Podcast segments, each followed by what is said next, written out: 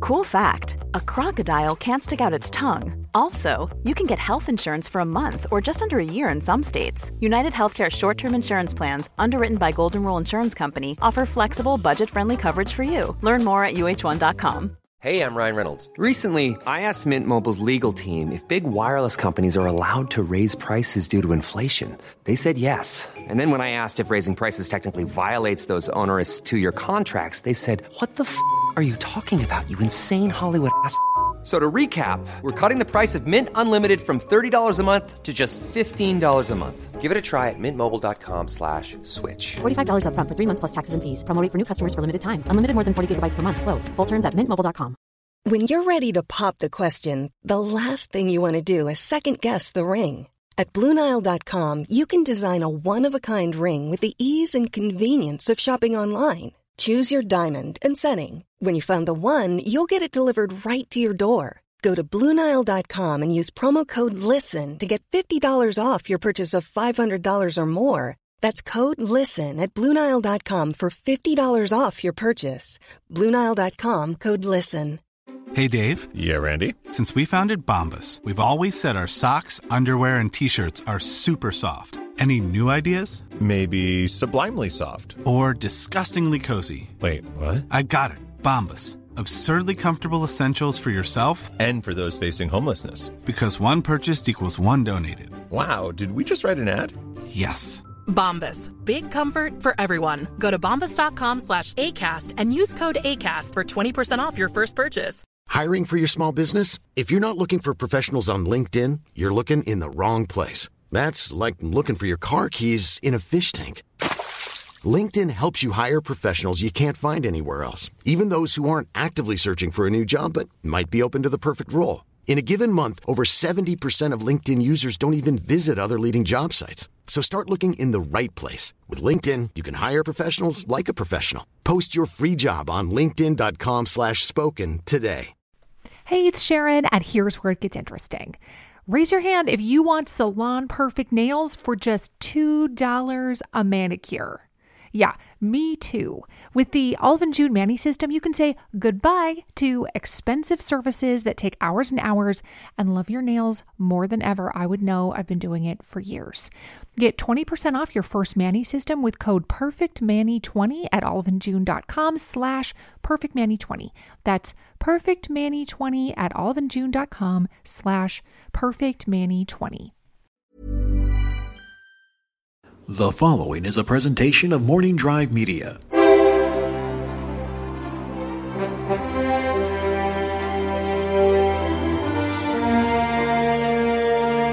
From the center of the galaxy, this is the Force Center podcast feed. I'm Ken Napsok for another edition of Force Center, the big show, the main show, the superstar destroyer of our fleet. Guys, we had a big week in the Force Center podcast feed world with a, a lot of listeners, a lot of new listeners, and uh, thanks to uh, Magic of the Force, Joseph, a double data bank brawl Thursday. The force was magical, dropping that double data bank. Man, what a beautiful Thursday of fighting and shame for Star Wars characters. Absolutely. a lot of shame uh, and, and fighting. But uh, we want to thank the fans again for making that uh, special one uh, with the surprise big names. If you haven't listened to it, I won't spoil it here yet. Go back and uh, catch it. We we uh, we always like on Databank Brawl, Joseph. I mean, it's your show, it's your creation there. Those second tier, third tier, sometimes fifth tier yeah, characters. yeah, the real deep benchers. Yeah, but we went big time. Yeah, yeah. So we, we put out a request to get some more iTunes ratings and reviews by our recording date a couple weeks back, and uh, you guys nailed that. So then we recorded this very special episode with two major characters, Right. and I think I think we treated them with the respect that they deserve. They have some embarrassing moments, Yeah. but I think we all learned a lot. and we and we changed canon. That's right. as we know it. So uh, check it out, and thanks uh, again to all of you who are, uh, uh, who are who are just supporting us in a great great way. We appreciate it. And uh, Jennifer Landa is here today. I am. I, I like this K2SO shirt you got on. Oh yeah. yes, Um, yes. I- from I- Hot Topic. I, I, I want to add a camera just for your t-shirts because you always have some really good t-shirts. figure if I can wear them here, this is the perfect place to show off my Star Wars t-shirts. I almost wore my Jabba the Hutt and Leia shirt today. I thought it might be a little bit too much, though. Too much, too much, too much. Jabba's giant head. on my- Interesting. Um, and speaking of Leia, Joseph, if you had a an, an amazing experience and chance to go to the public memorial Yeah. of Debbie Reynolds and Carrie Fisher, and, and yeah, it's uh, it is still sad. It is still kind of heavy on our hearts, but it was an interesting and amazing experience you had, right? Yeah, it was a strange and beautiful voyage. Uh, it was my wife's birthday, and she had found that they're having this public memorial. So uh, it was open to the public, but it was also the friends and family because the actual ceremony had been very small. And this Right. was for people who had been in Carrie Fisher and Debbie Reynolds' lives, but also open to the public. And it hadn't been publicized a lot. and I uh, didn't hear much about it. Yeah, yeah, it's my wife's birthday, and she's like, I know this is weird, but this is what I want to do for my birthday. Oh. That is at Forest Lawn Cemetery, which is right by the Warner Brothers lot, uh, basically in the hills r- right behind the Hollywood sign. Yes. Uh, we discovered that uh, on it was held in this. Uh, um, Auditorium that seats like 1,200 people.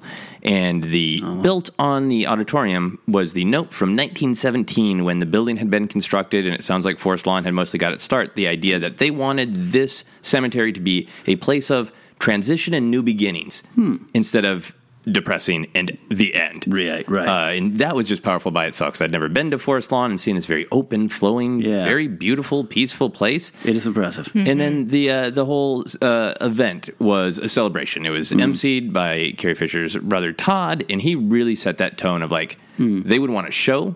And they would want this to be a celebration. Yeah. So while it was sad, it was very life affirming sad. Yeah, yeah. And very, very fun. And uh, there was some stuff that was very much just for the not not just for the family. It was for the family in that he really said like I dug up some old family photos that you're never going to see anywhere else again. We're going to have some friends of the family talk, uh, and then he made a big deal, and so did several of the other speakers about how much Debbie Reynolds truly believed that she owed.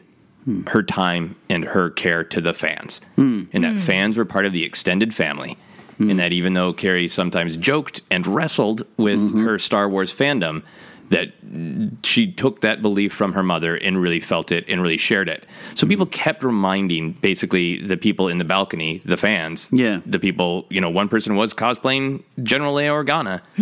Uh, one person had a shirt that said, "To me, she is royalty." You know, Yeah, it was it yeah. was the weird Star Wars fans, and then the person who was like, you know, the eighty year old who was probably there when Carrie Fisher was born, right? Like mixed together, and there kept being uh, mentions of, "We don't know you personally, but Mm-hmm. you're family too." Mm-hmm. So that was really cool and uh, really affirming. I could go on and on about this, but I, I just wanted to, to pick out uh, a couple really quick, cool things. Uh, there was a speaker named Gavin, and then I had to look up because there was no introduction of like this is it, here is it wasn't a slick show. It was a very honest. It was Todd. Sort, Todd sort of like y- in people who've watched Bright Lights have seen him. He's just like I, I love Hollywood. I sometimes kind of produce shows, but it was Yeah. uh, just this kind of like there were some bumps in the tech, but he was just like doesn't matter. I'll make a joke. Doesn't And he's like, yeah. and now Gavin, you know, and the family are like, we all know who Gavin is, and Right. fans are like, who's who? What's a Gavin? Yeah. Um, and I looked him up as an old family friend, but uh, not in the entertainment industry. He wrote a book about uh, dealing with terrorism and how to protect people. Uh, like Oh, wow. he's developed plans for protecting the Supreme Court from danger. Wow. Uh, but an old family friend, and he said a lot of funny things, a lot of touching things, but he really uh, offered a kind of counterpoint to the way that Carrie Fisher talked about herself, particularly in her books, and he painted Right. a picture of someone from the second he met her. Yeah. Was full of life. Everybody wanted to be around because she was so charming, so funny, nothing Right. awkward. She always knew what to say. She always was ready with Yeah. a laugh when nobody else knew what the hell to say or what to do, filling everybody else around her with life and saying like how much she as much as she joked about it, she did love the fans. So it was it was cool with all the talk that we've done on this podcast about how Carrie Fisher joked and talked about herself Yeah. and exposed her own insecurities. It was really interesting to see a friend say like, "I know that was true for you, Carrie, but from the outside, you were amazing from the second I met you." That's great. That's that isn't uh, affirming. That's that's because that was so you know.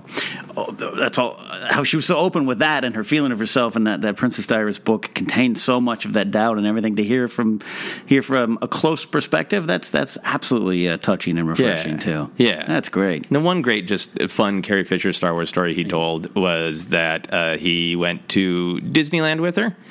And they went on the Star Tours ride. Oh man! And that she was kind of aware, of like, oh, what, what am I doing? All right, okay, all right, this is weird. And then you know she sat down, and everybody's like, "What's the matter? and he said that the lights went out, and just uh, at, right before the ride was going to start, she yelled out, "Yeah, that's right, you hit the jackpot. you get to ride this with Princess Leia." yeah. Oh no, Yeah. that would have been awesome if they, you know, they nowadays they pop it up and they're like, we have a s- rebel spy amongst us. if they had brought up her on the camera. that Princess would- Leia, Yeah, like General literally. Leia, what? Yeah. Wow, that's great. I- I'm, I'm uh, so glad you get to experience that. And there was some, looks like there was some kind of Star Wars memorabilia on display there too. Did I see some of those photos? Yeah, yeah. So uh, there was an R two D two. There was her dress. Uh, it's Debbie Reynolds' dress from singing in the rain. Uh, there were a bunch of displays that they co- collected up from the Walk of Fame, where uh, Yeah. people had put things out. Uh, that's great. And they gathered them up and they put them on display there. Uh, they did a great. Uh, they did lots of different film roles, but one was just Carrie Fisher as Princess Leia, and they had it started with her birth certificate, and it was really accurate because it was the birth certificate as Princess Leia. Oh, my So it was gosh. like birthplace of Polis Massa base. Oh, wow, you know, wow. Whoa. yeah, it was, it was like deep accurate. You know, born 19 years before the Battle of Yavin, and then R two rolled out and beat Sad, and yeah, there Mm. was it was definitely like.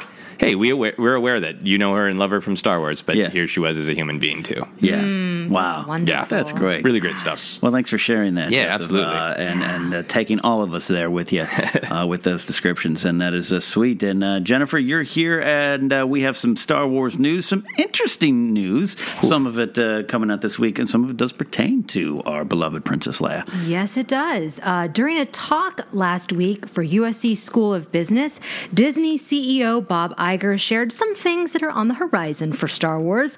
First, he said that their creative team is starting to think about what could happen after Episode 9 and what could be another decade and a half of Star Wars stories. I was like, did I read decade and a half? Did I, did I read that right? Just say forever, Bob. Just say forever.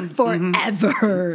Um, and he said, actually, in regards to Carrie Fisher's passing, uh, quote, we are not changing eight to deal with her passing. Her performance remains as it is in eight. In Rogue One, we had some digital character. We are not doing that with Carrie, end quote. Um, Hmm. so, two things. The decade and a half thing. I mean, it Yeah. really sounds like it's full steam ahead. Before they were kind of waffling, like, Yeah. we'll discuss after 2020. Now it seems like, no, they're, they're on it. Right. Like, let's make the battle plan so that we're not scrambling every five years or so to figure out what the new battle plan is, but really look super far into the future. Mm-hmm. My first thought Yeah. Oh. is that means I'll be 55 talking about Star Wars on the Force Center podcast feed. My first thought was Bendu Willing. I had the same thought. I'm like, oh my gosh. I had a more depressing thought of like, oh, that's happy and depressing, Joseph. oh, is it? ha- Okay, good, good. I, I just immediately went to like, but I, I don't. th- There are going to be movies after I die. That's not fair. I want to see all the movies. Yeah. Yeah, I agree with that sentiment. Absolutely. I know it's going to be a legacy that Absolutely. continues on past our life. Yeah, yeah, yeah. Um, but the second thing that we were kind of talking about before we started today was this notion that they're not changing Carrie's performance in 8 Mhm. So then, what does that mean for nine? Right. They've Yeah. got to alter that story somehow. Yeah, well, I, I'm, I'm thrilled. This is what I hoped would, the answer would be on Mm. eight. When there were the normal reshoots, we all talked about like maybe it's to address Carrie Fisher's passing, and I was really hoping it wasn't Mhm. because I'm Mhm. sure Ryan Johnson has made a very full, complete story. Right, Mm. and it would suck to be like, and then an asteroid hit the base, Right, right, And, right, you know, right. or something just kind of clunky, right? So I'm thrilled by that. Uh, Ken, what do you think? Well, I, I I mentioned it in passing on uh, Collegiate Council when we talked about this story, but uh, I wanted really to bring it up with you two because we've talked about this. Yeah. And it's unpopular, but if you connect those dots, we're not changing eight, uh, we're not digitizing the character in future chapters after that. Well, we know that she was going to be big in eight and possibly that meant nine. So I think this is a recasting warning. Yeah, I brought it up a, a, Yeah. a while back when we were Yeah. talking about this, uh, and I think some people have interpreted some things that Lucasfilm has said uh, Mm-hmm. to mean that they're not recasting, and but I've never heard it that way. Maybe I've missed something, but I don't feel like these are ironclad. We are not changing right her performance. We're not doing digital. Yeah. So what's left Yeah. behind Exactly. door number three? And also, you know, when we talked about this before, there's this delicate balance between respecting Carrie Fisher Mm-hmm. and respecting the character of General Leia Organa Solo. Mm. Yeah, and, and giving that character the right and proper and planned ending or next chapter in that story. Because what's on the table now is she, the character passes somehow Mm-hmm. between eight and nine, and it's used as a rallying point, a motivation for the Sure. other characters in nine, or they Mm. recast. That's Right. what's left on the table, right? Je- Jennifer, are we wrong here? No. Are, are we reading too much into this? No, I in fact when you said that I was like, "Oh my gosh, it makes so much sense because if the fact that they're talking about this decade and a half of Star Wars stories, I'm like, of course they would recast Leia Yeah. because then they could conceivably con- you know continue, her story. Mm. So, I think we have to to brace ourselves. And I and I know I've said I don't like the idea, but I think after the initial shock of it Mhm. and is really well written, which I'm sure it would be, the seeing Leia continue on would be a good thing. Uh, yeah, I, I mean, I think Joseph, your point is what has kind of helped me wrap my brain around it more now. I, I still, I know that's going to be tough. Yeah. this isn't Mhm. Alden Ehrenreich doing Han. This is uh, this is the role continuing under another person, and I just think you're right. Bloodline is a book. Yeah. It's not Carrie Fisher. Right. Uh, the Leia comic is a comic. It's not Carrie Fisher. So the character does exist outside of her. Yeah, it looks like her. It acts like her. Um, but I think you could find someone to do it. And I want that. I don't. Yeah, that asteroid thing. Like we, that would be more disappointing to me. Yes. And then putting a you know Meryl Streep in the- in the in the in the Leia Leia role. Yeah, yeah. You want her to. Yeah, it, it's not. It, it feels an off camera. Something seems almost disrespectful in a way to me. Mhm. Like tasteful, yes, yes, yeah, yes. disrespectful. Because like the- you're Right. saying, she's not Carrie Fisher. Carrie Fisher's DNA is in the character. Yeah. Mm-hmm. So I do feel it is also respectful to Carrie Fisher to like make sure those things get celebrated. Yeah. Right. That she put into that character, Mm. the Yeah. drive and the humor and everything. Yeah, absolutely. And you can find there's there's there's talented actresses out there. Yes, I there still are. think Annette Benning would be an interesting choice. Uh, and and I think you could find someone at a high high level. I don't think you find some. Not that there aren't unknown talents, but I think we could rally behind it. Yeah, I think so. I think so. Right, Jennifer? I love Annette Benning. What a great choice. Something different. Yeah. Oh man. We're all going to emotionally be in a different place when eight comes out, and That's she true. is amazing in it, and that'll be a whole nother set of emotions before True. we Oh, you're even getting on to processing what's next. It is a Right. process. Right. Well, another thing that came out of that talk that Bob Iger gave was that he reiterated the state. Oh wait, no, sorry, I'm just going back. He gave some new details about Han Solo. I need some It's coffee. okay. I'm not editing that out. I'm leaving it in, Jennifer, because you need coffee. I need coffee. Um, so he said that the story will start when Han is 18 years old and will take it through when he is 24. That's a long period. Yeah. And also a Mm-hmm. key demographic 18 to 24. True. Uh, when money Han, in. when Right? Han is in these quadrants, that's when the movie will take place. yeah, the moneymakers. Um, He Yeah. also said that we'll see how Han meets Chewbacca, finds his beloved Millennium Falcon, and also how he got his name. Yeah. That to me was I did a double That was the record scratch that rang out across the internet. I want to talk about this 18 to 24 thing, though. Okay, you're more worked up about that, aren't you? Yeah. What, yeah. because this is I'm I'm gonna go way out here. I am love it. I'm full of Star Wars theories today about recasting. 18 to 24 means this is not a Rogue One. This isn't gonna end with him going like, "Hey Chewie, let's Yeah. have a drink at the cantina." Right. This means that they are setting up more movies if this goes well because it's ending with him not fully formed. Mm-hmm. It's throwing in all the important stuff. You're going to get a Chewie, you're going to get a Lando, you're going to get a Millennium Falcon. Yeah. You're going to get, in the tradition of Star Wars, maybe something you don't want. yeah, yeah. His secret previous name, but it's leaving time wise a good chunk of time before A New Hope. Wow. Yeah, um, I think you're n- right on board with a trilogy idea here or continuing adventures. Yeah. Um, my first thought was same thing you had. I was like, good, this isn't butted up against New Hope. Yeah. I, I we had that with Rogue One. I liked it in Rogue One. But I don't. Yeah, yeah. That that. Chewy, you thirsty? Fade to black. like, no. Yeah, the cantina. Honda Baba, Doctor Evanson kind of walk by them. Yeah. Gre- Greedo wa- peeks around the corner, watching Oh my them. gosh. That I could accept that at three films from now. Mm, Yeah. a yeah. little bit more. So I'm excited about that. Um, I'm okay with it, but. I have all the faith in the world in this movie. The cast has been great, all that kind of stuff. The 1824 uh, it, it's checking boxes that I we all know. So it's again how you execute a story. Sometimes doesn't have to be about surprise. It just like okay, Yeah. this is the story. But all right, so he's gonna he's gonna get the Mm-hmm. Falcon. He's gonna save Chewie. Gonna get a life debt. All that kind of stuff. We know all that in some way. is it exciting to see it happen on screen or do we are is it just like get past that and get to a new adventure Mm. Yeah, I mean, I think uh, a lot of Star Wars storytelling is getting into, like I've said before, the sort of Greek tragedy Shakespeare. It's not what happens, it's how it happens. Right. You know, we're going to talk a little bit about Yes. Rebels, but we know half these characters we see, we know they're not going to die. Right. Because of where we are in the timeline. So I, I think that's the trick of this movie. and, I and and again I'm, o- it's all about the execution of the story it's, it's not necessarily one's the other one's one's better i just that's where my mind went first Mm. and the other big item in that story jennifer Ha- the Han Solo. What, do- what do you mean his name is not Han Solo? I mean, like we know that Star Wars names are notoriously like weird, right? Yeah. Sure. So I'm like, well, is his name birth name weirder than Han Solo, or is it just like normal? It's like Bob, you know, Bob Smith. Yeah. Here's my my here's my hot take. Yeah. I I Han Solo's original name was Hot Take.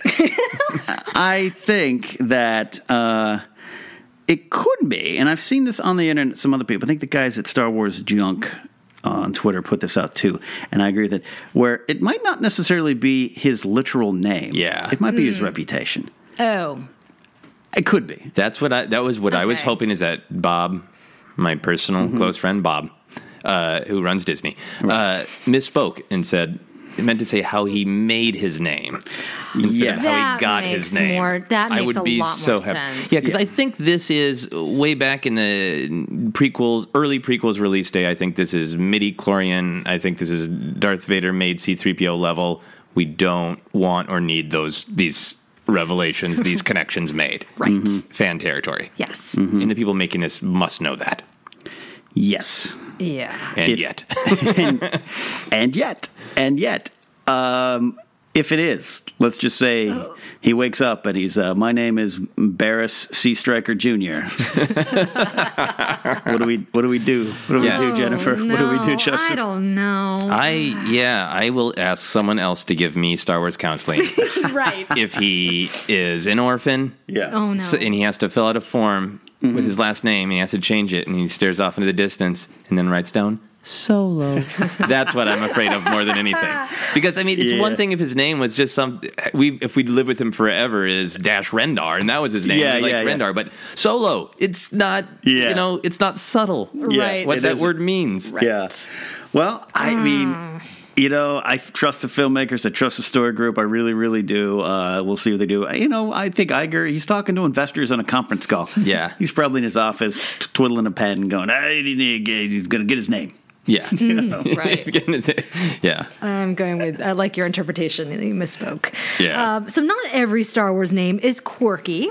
Uh, Woody Harrelson told Jimmy Fallon on The Tonight Show that his character in the Han Solo film is named Beckett, like Samuel Beckett. Hmm. Mm. He also shared that Beckett is a criminal and a mentor to Han Solo, which we kind of figured. Yeah. Um, he couldn't say anything else about the film, but he did say that he will be in London shooting the film until the end of the July. So, Beckett.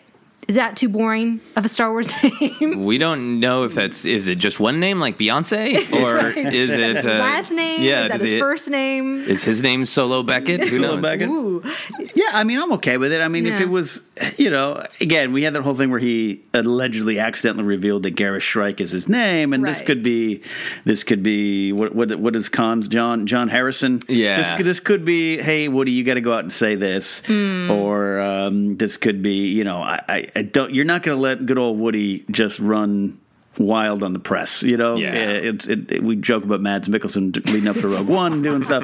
It That's happens. awesome. It happens. But you know, th- there's handlers there. There's PR Yeah. people there. Right, There's yeah. an entourage. Uh, I mean, I just had the, uh, I just had the the Power Rangers stop by Collider. Nineteen people came with them. Wow. What? To protect everything they said and did, and uh, so Woody's Woody, but Mhm. someone I think this is approved. No, it has to be. Yeah. Has Could be. a red herring. Yeah. Hmm. Mm. Communism is a red herring. Um, Didn't he but- just uh, didn't Woody Harrelson just announce like days ago that he was done smoking pot as well? Isn't Yes. that the two bits of Woody Harrelson news this week? Yes. Yes. So yeah, I, I would imagine. Thirty something years, he said that he finally quit. Yeah, so maybe this is reaction. I don't know. I don't know. Uh, what was really interesting too is that Jimmy Fallon was like, "Oh, are you a big Star Wars fan? Have you always loved the movies?" He's like, ah, yeah, yeah, they're- I've watched them.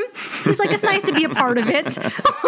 yeah, we're gonna get used to that because Yeah. I mean they're, they're getting these big name actors who are just Yeah. like, yeah, no, I, that's not my thing. Right, and that's Yeah, fine. That's okay. That's fine. It's It was okay. just funny how he responded. Yeah. Um, so let's talk about the big thing that's happening soon. If you can't make it to Florida for Star Wars Celebration this year, fear not. Hmm. The event will be live streamed Thursday through Sunday and feature celebrity guests, interviews with Star Wars creators, and panels. Some must see content that will be broadcast live are a Star Wars 40th anniversary event, Star Wars Rebels panels, and a special discussion with the last Jedi director Ryan Johnson and Kathleen Kennedy. Ooh. Uh, That I mean, that's going to be the one, right? Where they're going to release a trailer, a teaser, something. What I want to know is because this is what they did with the Force Awakens, and, and I think it was last year too, right? Are they going to show? Because you're going to be there. I right, am. Ken? Yes, I will be. So are they going to show the fans in person something just a little bit extra, l- just as a reward for showing up in person? I hope, or I'm staying home. I'm happy because I won't be there, so Yeah. I want to know everything. Yeah, Give yeah. us, give us it all. I'll text you guys. Um, Okay, thank you. Yeah, I, don't- I don't know for certain, certain um, uh, other than I know. So Thursday morning, 11 a.m. is the 40th anniversary. Friday morning, 11 a.m. is the Last Jedi. Uh-huh. Other stuff along the way. Um, I, I don't know. It's, that's intriguing. I think they they did shut it off right for both and in the Rogue One stuff too when they released the little mm, uh, trailer, the teaser for Rogue One at, at Anaheim a couple years ago. I can't remember. They didn't share that. Yeah, they- but uh, Right. I think Um, that it somehow leaked online. But the Force Awakens, they did release the trailer, right? Mm-hmm. Yes. Yes. Yes, At the same time, Simultaneously. basically. Yeah, simultaneously. Mhm. Yeah. I just remember being at a gas station on the Nevada California border. Oh my I wanted to gosh. tell my friend Paul, pull over. oh my gosh. Um, Um, so, and you're going to be there with Jedi yeah, Council. Jedi Council's there. So we do have a panel on. Um, gosh, it's failing. Uh, my mind is failing. There's been so much going. As Joseph knows, uh, my mind fails me often here. uh, I do have that here, thanks to the wonders of the internet. Uh, a Thursday, 6.30, 7.30 p.m. So don't go out to dinner yet. Come by and see the Collider Jedi Council, uh, a live taping. I don't think that will be streamed by Disney, but uh, we'll be there taping it, uh, taking live questions from the audience. And then Friday, 3 o'clock to 4 p.m. is the Star Wars Movie Trivia Schmodown. It is now a three way battle with me, John Campia, and Sam Whitwer battling out for the new Star Wars Movie Trivia Championship uh, live in front of a crowd. And I'll tell you, I'm already. I'm already nervous because Whitwer knows you have to be perfect to beat Whitwer. He's a machine, Yeah, he right? is a he's machine. impressive. He is a legit machine. I do know a lot, but I draw a lot of blanks, and uh, I'm, I'm nervous. But I'm also nervous because. I know there, there's going to be some there's going to be some Lucasfilm eyes. Yeah. so I'm just yeah. going to be like, oh, Well- oh boy, I'm going You will uh, you will win the charm game. No matter who wins the trivia game, I think you can outcharm anyone. I will, Ken. So I will think try. You'll be good. I will try, but it'll be you'll fun. be good. So if you're out there in Orlando, yeah, come out there, and then I'm going to try to do some um, in my spare time, do some from our Force Center Facebook page.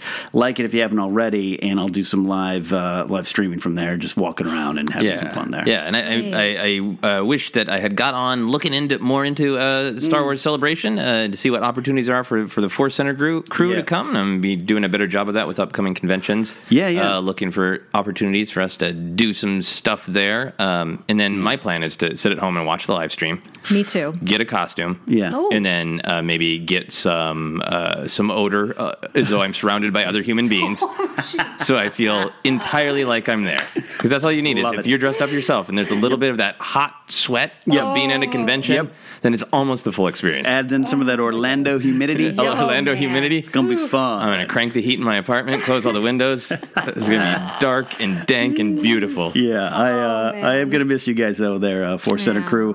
Uh, we hope to be getting out to more and more conventions. We had a Yeah. great time at the LA Comic Con, the Stanley's LA Comic Con, and more of that to come. So yeah, Star Wars Celebration is gonna be cool. Getting excited, getting geeked up for that flight out there to Orlando. My first time in Orlando. Ooh. So um, we'll see how that goes. But uh, I am. I am Watch out for the gators. But I am excited for these panels. I'm excited for the 40th just as much as the Last Jedi one because they promise big surprises. Oh, come it's gonna on, be George. so Mm. good. Yeah, Oh I'm my hoping gosh, for a can you man in the flannel. yeah. Oh, I'm so upset I'm not going to be there. Oh, and I have a pass. I just, you know, life. Mm. Yeah. It's just Mm. the way it is. Hmm.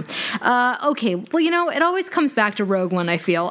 We're gonna- we're still talking about it, which of course the Blu-ray I believe is out now. Right. So that that explains yeah, that. the digital is, and then the, the Blu-ray will be. Will be out, yeah, soon. Thank you. Uh, so, Rogue One writer Gary Whitta Witta. Mhm. Okay. Revealed, I know him on Twitter, but I just, I never pronounce their names. Uh, okay. Uh, Gary Widow revealed that in the first script, Jin and Cassian survived the final battle. It was a Mm-hmm. happy ending. He said that they didn't think that Disney would go for such a, a dark ending like the one that we saw, so they had the characters escape Scarif. Uh, but Rogue One's creative team thought that the rebels should sacrifice themselves for the cause, so they made their case to Lucasfilm. Witta said, quote, we told them we feel they all need to die. And Lucasfilm president Kathleen Kennedy and everyone else said, go for it. We got the ending that we wanted, end quote. In that early script, there was also no Bodhi Rook, Jared Emway, or Baze Malbus, and that Jin was an enlisted rebel soldier instead of a street criminal recruited on a spy mission thought you were going to say street urchin. a street urchin wearing a newsboy cap. How would you think that that ending would have changed things? I don't think I would have liked it. I wouldn't. yeah, I think this really, really worked. I think part of the big success of Rogue One is that they're willing to do super different things and, in, in, assure uh, hardcore fans and I was going to say softcore, and that just sounds gross. Casual fans, softcore I'm a fans, softcore Star Wars fan. You know, Oh, my I mom's a did softcore Star Wars fan. totally knew uh, anyway, uh, it, you know, it lets people know we're gonna do different things. So, like when we hear about the Han Solo movie in like uh, eighteen to twenty four, that's a time range, a jumping through time that we haven't seen in a Star Wars movie. Mhm. And if the movies Mm-hmm. keep giving us stuff like that, that's hey, we're trying new things. That's going to keep it fresh for 15 years and, until we all die. Yeah, yeah. Um, I the more I hear about all these alternate endings and different versions, which you know a lot of movies obviously go through that, and the Star Wars universe is, is no different.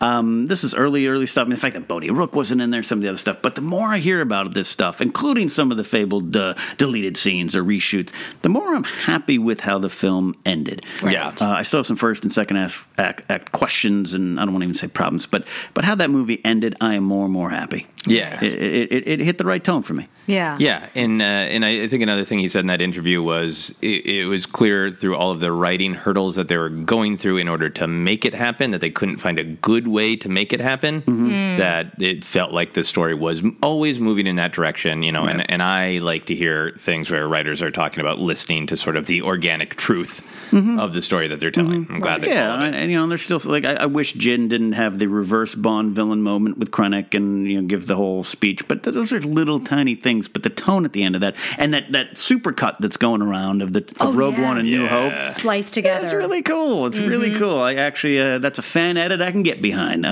I did en- I did enjoy that because that's the feeling I had leaving the movie. Is I want to go watch New Hope right now. Right? Yeah. And I think the movie struck that tone. If you had stopped and Vader went back and killed Krennic, and you know Jin and Cassian escaped to a bed and breakfast on uh, you know Naboo, I, none of that would have worked. None of that. Yeah. would have worked. They're Oh, Yeah. eating shawarma somewhere. Yeah. Mm, yeah, so that's so that's the news this week. That's the news, and we are still here. Good stuff. A lot of big things. A lot of big things, man. As we and I'm sure as we get up towards celebration and after celebration, we're gonna have a lot. We're gonna have to just break down the news an entire episode. Oh that my will gosh. be. Yeah, it'd be great. This podcast is brought to you by eHarmony, the dating app to find someone you can be yourself with. Why doesn't eHarmony allow copy and paste in first messages? Because you are unique and your conversations should reflect that. eHarmony wants you to find someone who will get you. How are you going to know who gets you? If people send you the same generic conversation starters, they message everyone else. Conversations that actually help you get to know each other. Imagine that. Get who gets you on eHarmony. Sign up today. Hey, it's Sharon, and here's where it gets interesting. Raise your hand if you want salon perfect nails for just $2 a manicure. Yeah, me too. With the Alvin June Manny system, you can say goodbye to expensive services that take hours and hours and love your nails more than ever. I would know I've been doing it for years. Get 20% off your first Manny system with code PERFECTMANNY20 at oliveandjune.com slash PERFECTMANNY20. That's PERFECTMANNY20 at oliveandjune.com slash PERFECTMANNY20. There's never been a faster or easier way to start your weight loss journey than with PlushCare. PlushCare accepts most insurance plans and gives you online access to board-certified physicians who can prescribe FDA-approved weight loss medications like Wigovi and Zepbound for those who qualify. Take charge of your health and speak with a board-certified physician about a weight loss plan that's right for you. Get started today at plushcare.com slash weight loss. That's plushcare.com slash weight loss. plushcare.com slash weight loss. Here's a cool fact a crocodile can't stick out its tongue. Another cool fact you can get short term health insurance for a month or just under a year in some states. United Healthcare short term insurance plans are designed for people who are between jobs, coming off their parents' plan, or turning a side hustle into a full time gig. Underwritten by Golden Rule Insurance Company, they offer flexible, budget friendly coverage with access to a nationwide network of doctors and hospitals. Get more cool facts about United Healthcare short term plans at uh1.com. Hey, Dave. Yeah, Randy. Since we founded Bombus, we've always said our socks, underwear, and t shirts are super soft. Any new ideas? Maybe sublimely soft. Or disgustingly cozy. Wait, what? I got it. Bombus. Absurdly comfortable essentials for yourself and for those facing homelessness. Because one purchased equals one donated. Wow, did we just write an ad? Yes. Bombas. Big comfort for everyone. Go to bombas.com slash ACAST and use code ACAST for 20% off your first purchase.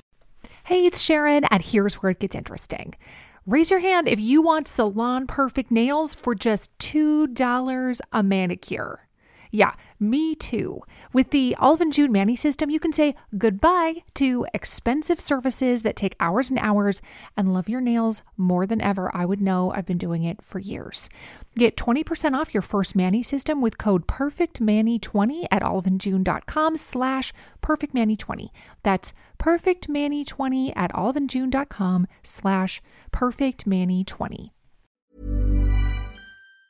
main topic. One of the things we want to touch upon today was the season finale of season three of Star Wars Rebels. It uh, finally came out. We've all now seen it, right? Correct, Jennifer? Did you get a chance to check it out? I watched the first half and part of the second half, so I don't know the exact ending, but that's okay. You can spoil me. Okay, okay, okay. okay. That's good. We wanted to talk about it here, Joseph, because it is it is big. It is good. It is Yeah. zero hours, part one and two, and you know we have that uh, up and down relationship with Rebels sometimes, but this is one of those times. And there's been a lot this season, to be fair, where I am really, really up on the show. Yeah, absolutely. It, I, I understand uh, that it that some of the the changes in tone and style, episode to episode from Rebels, is maybe a budgetary thing. Mhm. I've had a couple things pop up this week that remind me of that quotes and whatnot. Yeah. Uh, but man, the previous episode, Twin Sons, and this one, it feels like there is an effort to literally shoot it.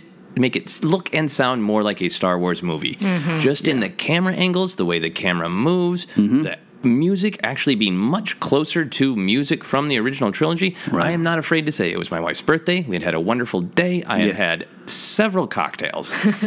and by the end of the evening, when we watched these, uh, the the second episode of this finale ended. Yeah, the music came on, and I said to my wife, "I'm going to do a little Star Wars dance." and I I was so excited, filled with childlike glee. I did a little dance to the the closing credits theme, which was just oh, it was soaring. Folks, that's also a lesson in love. Find yourself a partner that on their birthday they allow you to watch Star Wars and do a Star Wars dance. That is teamwork is. at its Yes. best and love at its core, Joseph. Yeah. Um, that is Yeah. that is great. Yeah, and the, yeah, you're right. The music and, and I keep coming back, back to this word cinematic. Mhm. Yeah. mm-hmm. and Jennifer, some of the stuff in in this season, the, the ships, the space battles, we've talked about it, but Obi Wan and Maul. Yeah. Um, uh, the camera movements, like I said, the camera movement of, of pushing in on Obi Wan to make it mirror the Qui Gon scene. Yeah. In, in Twin Sons, and now this, Jennifer. This Mm. is cinematic stuff. It really was, It- and you know, I, I obviously have not kept on up on Rebels this this past season, um, but I I wish that my daughter was al- was older. Oh, yeah. because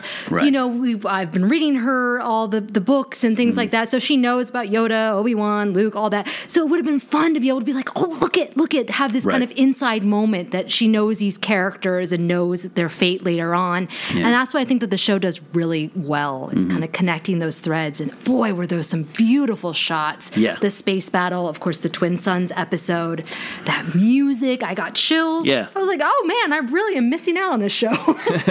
this this one got got started uh, quick and fast. I didn't waste any time. Went right into a big battle, and there was. Uh, what are some of your favorite moments from the this episode, Joseph? Uh, two things: Kanan and Bendu. oh, Bendu, Uh, yeah. There's a lot going on with Kanan. Kanan had kind of dropped out of this season Yeah, a yeah. little bit, and we Hmm. got some just kind of That's uh, fair. Mm-hmm. canon truth drops that he doesn't feel like he is fully trained as a Jedi Knight and has force wise told Ezra everything he's got. Uh, also, this idea that he is really, we, we've got this before, but the real clarity of I have got to a kind of Zen place, and his Zen place thematically matches the story of Rogue One.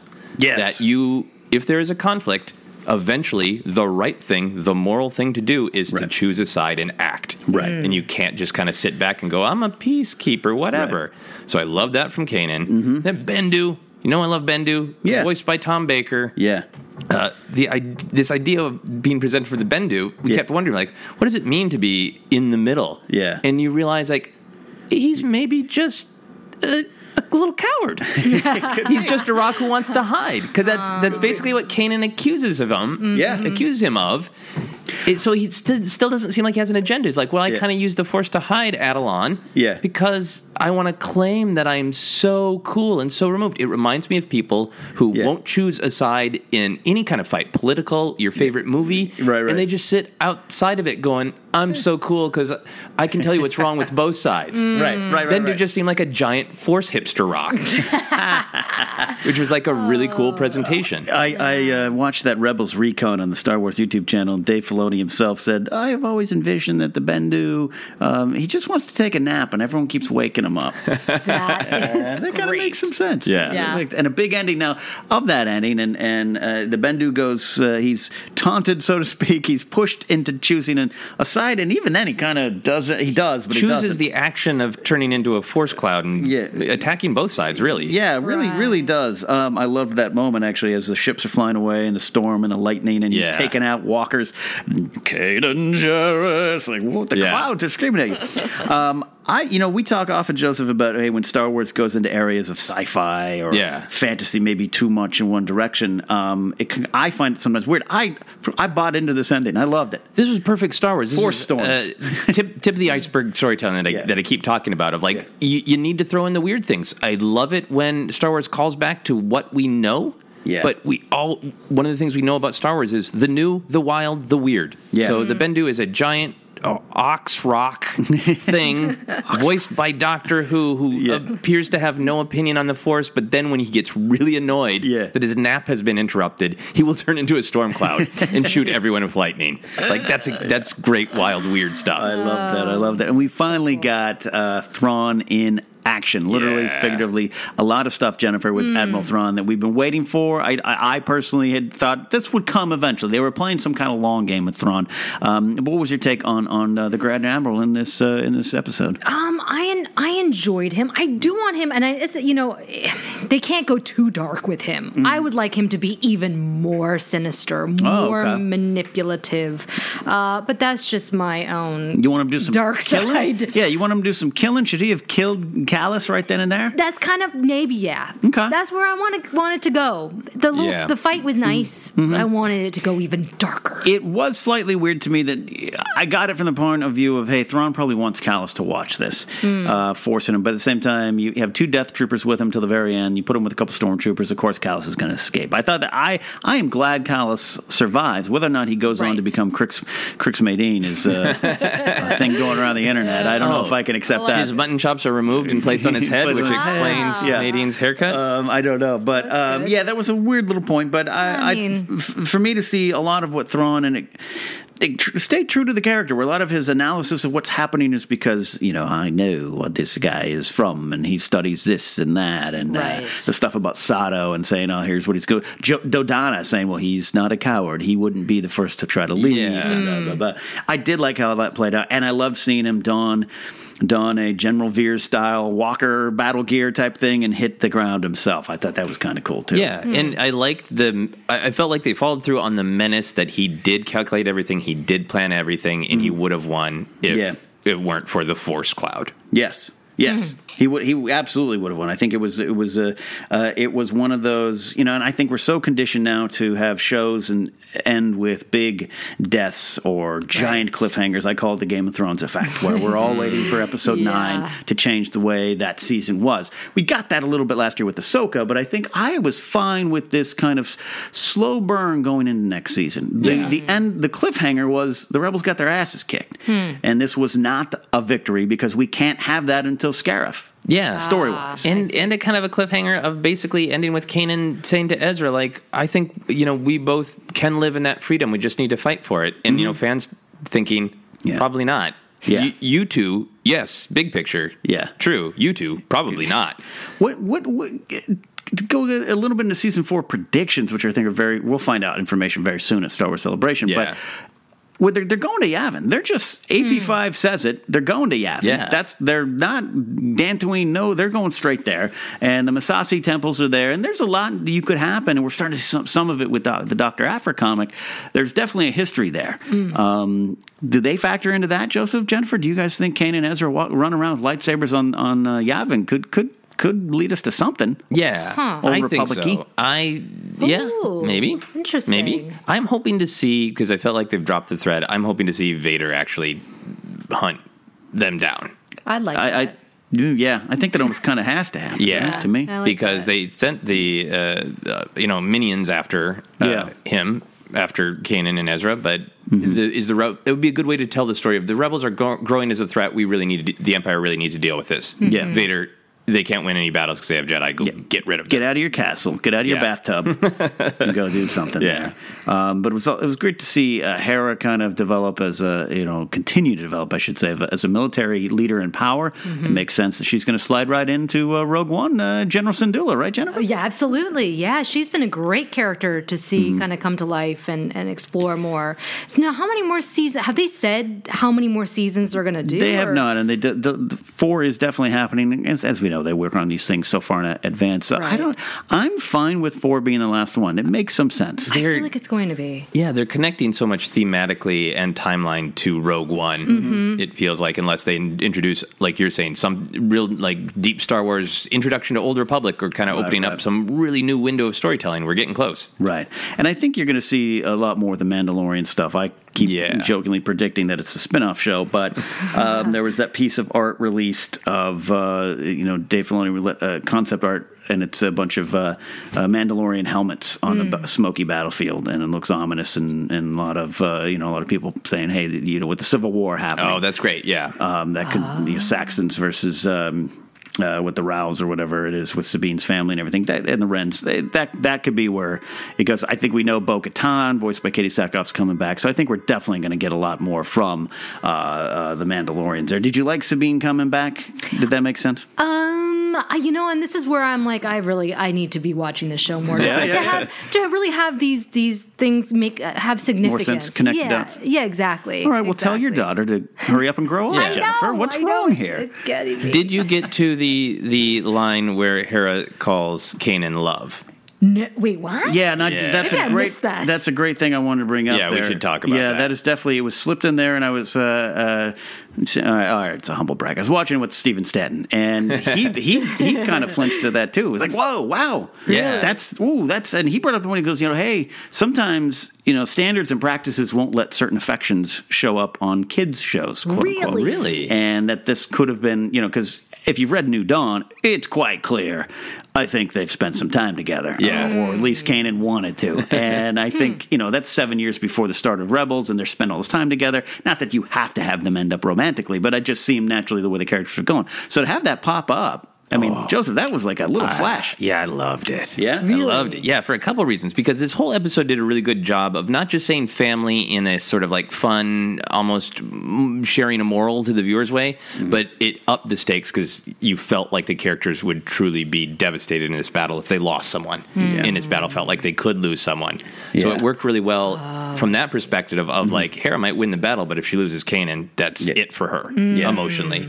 Um, and also, just uh, I've been missing some romance in Star Star Wars. We've talked about many Right, times, and it's right. nice to get a little bit of that, like Yeah. that flair of just kind of classic romance and very classic romance to call someone love. Love, yeah, yeah, Mm-hmm. yeah, Well, hey, maybe Kanan throws away his lightsaber and uh, uh, uh, ends up with Hera. I don't know. We'll Yeah. see. Season four could have some stuff there. And and to close up the discussion on this episode, this this was uh, you know it's not a full review here, but it was a great episode. It really showed uh, what they're capable of as a show, producing these cinematic type of of dogfights and space battles and, and big themes. And Joseph, to me, that makes it seem perfect sense that we might see the Battle of Scarif from the Ghost's point of view. Oh, I think we will. I Yeah. think Filoni kind of half-handed. Eh, maybe we'll try that. You know, Uh, Yeah. it eh, that could very well very well be a thing. Yeah. like that. Yeah, I, I, I'm super excited to see that. I want to throw out one other thing Yeah, about yeah. the Bendu uh, Yep. for for our, our we, few Doctor we know Few this is you love the Bendu. I'm, I'm all about that Bendu. I'm the Uh, Bendu, the one in the middle. I get it, the middle. the middle. Where are you again? Where Malcolm was? The middle? Got it. Yes. Uh,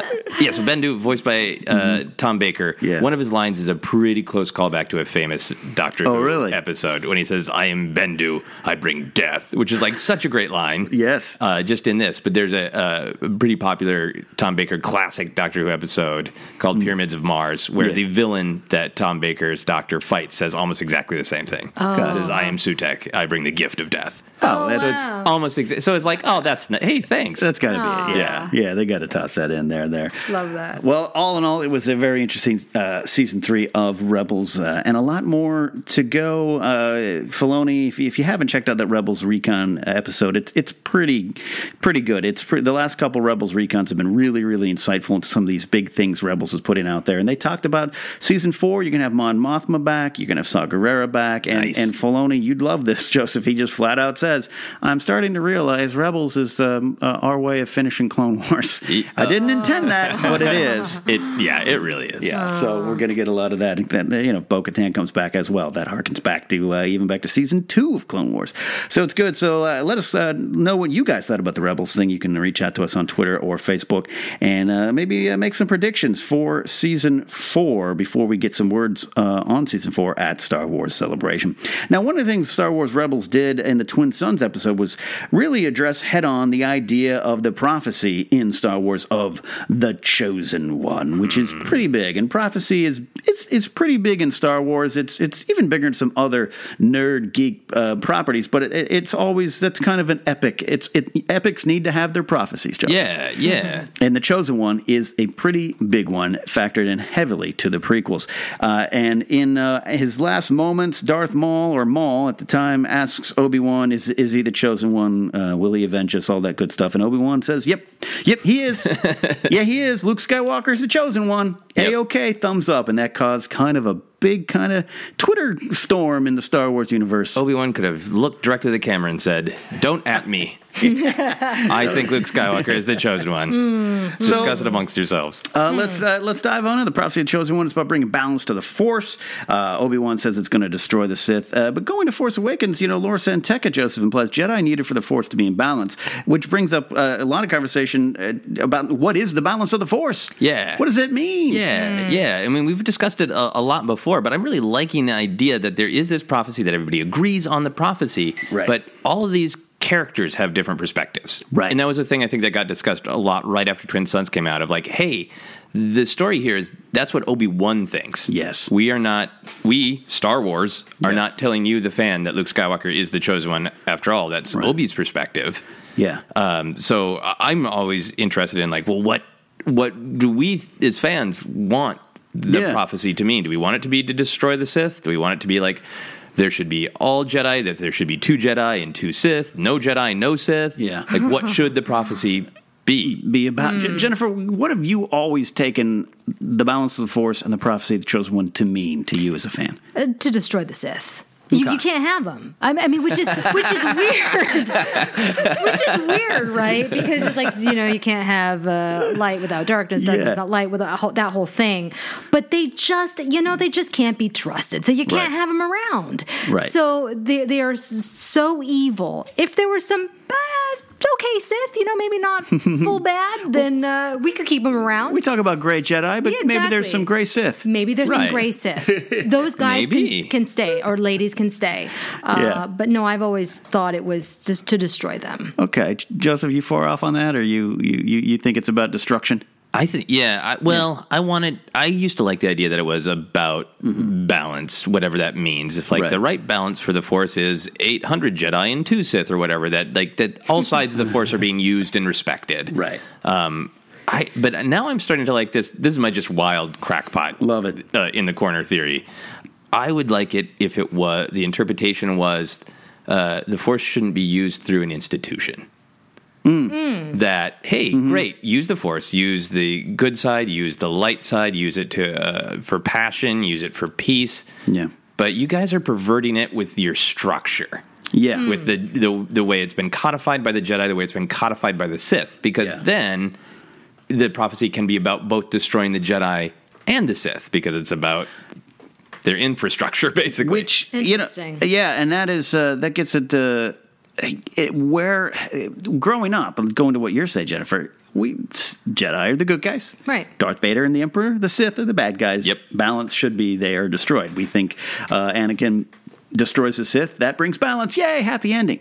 Um, but I, with the Bendu and all this stuff and uh, this annoying uh, but sometimes uh, important gray Jedi concept, I, I absolutely think you're right. And and the prequels definitely put forth, Joseph, that the Jedi kind of lost their something was up with the Jedi. Right? Jennifer, Yeah. you're agreeing. No, Oh, yeah, you're right. I mean, what about if there's like some sort of checks and balances?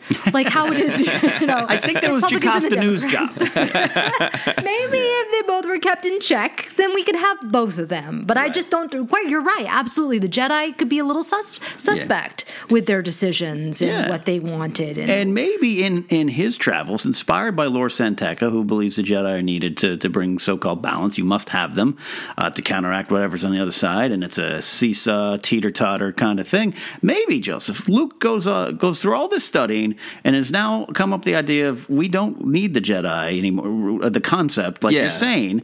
And he and Ray, we're the last ones. We're good. I'm good. I'm the last Jedi. We're going to start something new. Yeah, look, look, I'm going to train you in the ways of the Force. You can call yourself a Jedi, but really, the Jedi is just like, hey, do the right Mm-hmm. thing. Like, but, uh, we're not going to have any rules beyond that. We're not going to get over overly dogmatic. Yeah, now as and Palpatine says, A- a- and the the thing to counter, I'm arguing with ourselves here, Joseph, a- a- to the general public, to the people who grew up with New Hope. There's, I can't imagine them s- doing that. But at the same time, Ryan Johnson's promising things you haven't seen before and weird directions in Star Wars. It's called The Last Jedi. Yeah. And the, the part of me that's like, Jedi has always meant the purest, the, the best. I don't want the word Jedi to, go, Mm-hmm. go away. away, I want it to right. be a fist pumping thing. But at Yeah. the same time, when you get into like the storytelling of it, yeah. It, is, it makes sense of like Luke is like this. My father came from this flawed system. I tried to recreate this flawed system. Yeah. Mm. Now I have a third. The galaxy wants me to have a third go at it. Yeah. Am I just going to do it again, or am I going to approach it differently? Yeah, it would make sense. Yeah, they've got to rebuild. That's just like the Democrats and the Republicans. They have to rebuild. Tear it down and I'm build it so- up again Yeah. for a new world and a new time. Right. So I think you're right. Maybe they are going to be the last Jedi. Yeah, it's just structurally. Did the Star Wars Rebels throw out Luke as the chosen one uh, to set up the Last Jedi? This big question, and Obi Wan looking, pondering, going, "Oh, there's there's seventeen year old Luke running across the fields there. Uh, that's the chosen one. Yep, that's the one. Is it is it is it something that's going to be answered in this movie? Do you think, Joseph? I uh, I, I feel like that's maybe. I I think it's a possibility. I Right. don't know how to handle it for a big movie like The Last Jedi. If Luke is wrestling with a, a prophecy, Mm-hmm. you need to spin that the right way. So you, I think you don't get too deep into the Star Wars nerd bubble within the big Star Wars movie, Sure. which is kind of weird to say. Yeah, but it makes business wise, it makes sense. Yeah, but business wise, they've been really good at the whole creative team has been good at setting things up. Right. And this was a great way to redirect fan discussion to who is Luke Skywalker? I realized after I watched it that that's what's so artful about this. Yes. Is it makes us ask exactly these questions when Yeah. this is it's now time for us to all turn laser focus on Luke Skywalker and celebrate him. It, which to me has to happen to pay off the story go- that went around leading up to Force Awakens that Abrams said, "Hey, I got Mark Hamill back," but I said, "Don't you want to find out what happens to Luke Skywalker?" Yeah. So that's it is all about Luke. Yeah. Mm-hmm. I think it is about Luke uh, in this one particularly.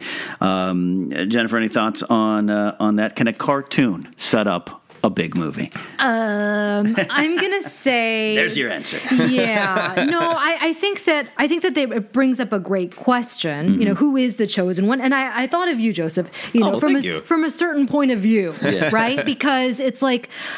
You can't have uh, Anakin Vader's redemption without Luke. They're almost intertwined in some Mm, sense. right. The Mhm. fact that they they're the chosen two.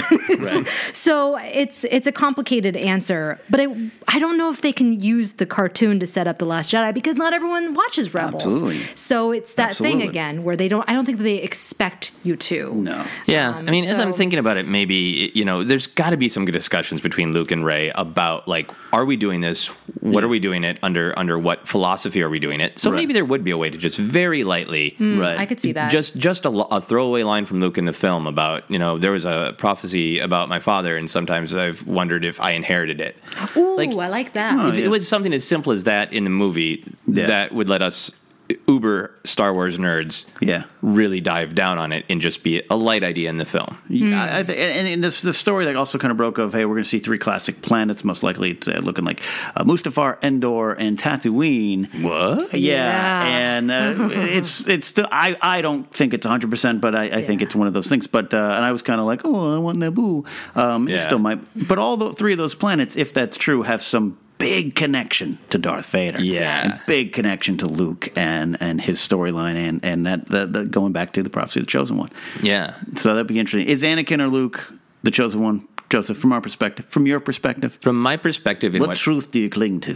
From the truth that I cling to is that from Obi Wan's perspective as a character, he really wants it to be Luke. Mm. He wants, Oh, yeah. you know, he Mhm. wants to say, "I didn't totally fail. Mm-hmm. In fact, the prophecy was misunderstood, and it's Luke, and I'll, I'll, I'll do this, this, I'll do it right this time." There's a reason I'm out here on a campfire in a desert planet for 19 years. And Yeah. It's that kid. That's why Hmm. he's the chosen one. Yeah, I, mean, agree with that. I still think that Anakin, you know, completed his fate in his yeah his part of the prophecy. I, Oh, yeah, I, I say Anakin, Anakin is the chosen one. Um, whether or not the prophecy was misunderstood as Yoda uh, put out in the prequels uh, mm, remain to be seen. But I think for that, for that reason, for what they were talking about, yeah, it, it was it was Yeah. Anakin.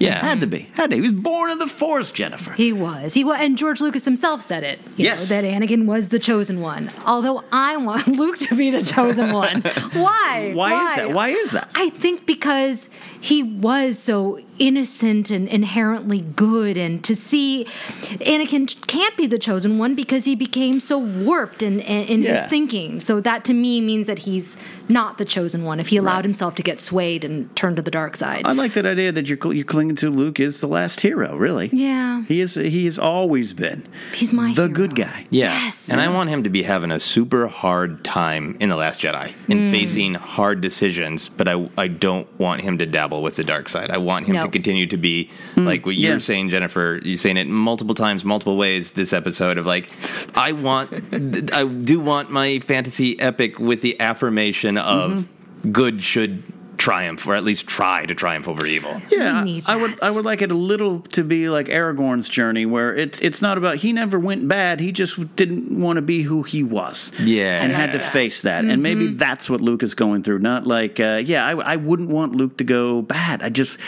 it's it's it ruins not ruins, but forty years of storytelling and Luke being the guy, the good guy, to have him suddenly be like, guess what, red lightsaber time. Nah. No. For a cheap pop from the crowd, no. For a cheap swerve, no, no. I, I want it to remain pure. But if, Yeah. he- if he's going through a long, dark tea time of the soul, that's fine. That's fine. Yeah, that's okay. It's a heavy burden. Yeah. Heavy burden. I accept that. Speaking of burdens, Anakin, if he was the chosen one, he, he had to been, he was familiar with this proce- prophecy, Joseph. So can you get inside Anakin's head behind the mask? And, and what do you think Anakin, and then later Vader, thought about this prophecy? Yeah, I feel like when he was Anakin, it was baggage. Hmm. Because that's why he was there. That's one of the reasons that everybody was weird to him. Some people thought he should be there because he's the chosen one. Right. Some people thought he was a danger because he's the chosen one. From early on. Yeah. So just growing up with that baggage, I think maybe yeah. you know what he wanted was to save the people he loved and it, maybe he managed to interpret the f- prophecy that way. Yeah. I think he manages to turn it around in his head is he's Vader. And it's just my own kind of headcanon. I don't, I don't know if that's really super supported in, in Lords of the Sith or anything else. But Vader Vader seems to be about order. Mm. So I wonder if he could say like, yeah, the prophecy of the chosen one is the one who will end war by just having total control of everything. I I'm the one to bring order. Eventually, Mm. I'll kill Palpatine, and then it, I mean, he does just say that in Yeah. Revenge of the Sith. He doesn't interpret it as the prophecy, but he says, "I will bring order." Right, right, right, to right. My, to my your new empire. yeah, Um, exactly. So I would like it if he was like, "Oh, they all misinterpreted it. It means I'll kill everybody who opposes Yeah. me, and then uh, it'll be order, and everybody will be happy." And Mm. then later on, rule the galaxy's father and son. Yeah, could have been have something picnics. to that end. Great. I like that. And because I mean, from a villain's perspective, they don't they don't think that they're doing necessarily the bad thing. They think that they're doing the right thing. Right. So that would be his way of justifying it Mhm. and living with that ter- terrible decision. Yeah. you know. Yeah, well, I think you go to the Clone Wars episodes on Mortis, he's very aware of some possibility of something going wrong. Hmm. And I think his intentions, as we've talked about before, saving Padme and his kid that he believed at the time, all that kind of stuff. I think from a certain point of view, villains, like you said, Jennifer, are, think they're the good guys in their story. Yeah. Um, I think I wonder if there was some kind of burden once he became Vader.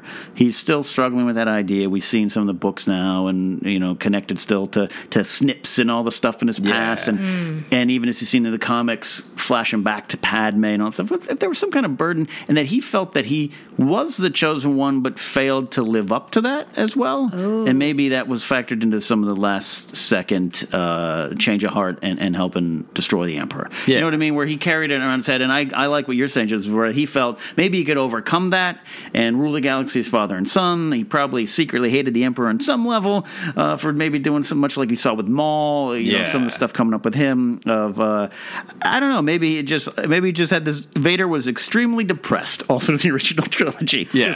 I, was I was supposed to be the chosen one. now I'm just Yeah. lackey.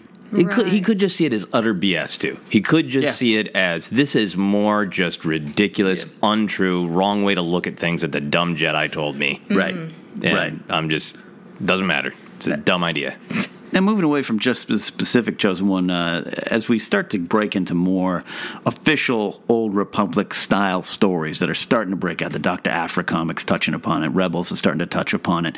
Um, do you think we'll ever uncover other prophecies related to Sith and Jedi, and maybe the chosen one from the Sith point of view? Should we ever hear that kind of stuff, Jennifer? Ooh, this is interesting. I had Yeah. never thought about that. Mhm. I think we're going to get something in The Last Jedi. I really do. I feel like we're going to get some sort of prophecy, some sort of mythical. They're going to take it back to that place. Mm-hmm. Yeah. I don't know what. And Attached to Ray, maybe, or attached to Ray, or maybe even Kylo Ren. Who? Okay. Who? kn- I mean, I don't know. Right. But yeah, I would guess Ray. That would be Okay. my immediate guess. Yeah, it, yeah, Hmm. they could it could be just sort of a passing of the buck of the chosen one to Luke or to Ray. To Rey, yeah. But Luke has been going around studying Jedi artifacts for a long time at this point. So I would love it if they actually did introduce a new prophecy. You know, and Yeah. as we talk about as prequelists, love a lot of the things in the prequels, but sometimes they're not executed super well. Right. I think the prophecy is one of the most interesting parts. So if they're able to introduce a new prophecy and execute it really well, Mm. so you're it-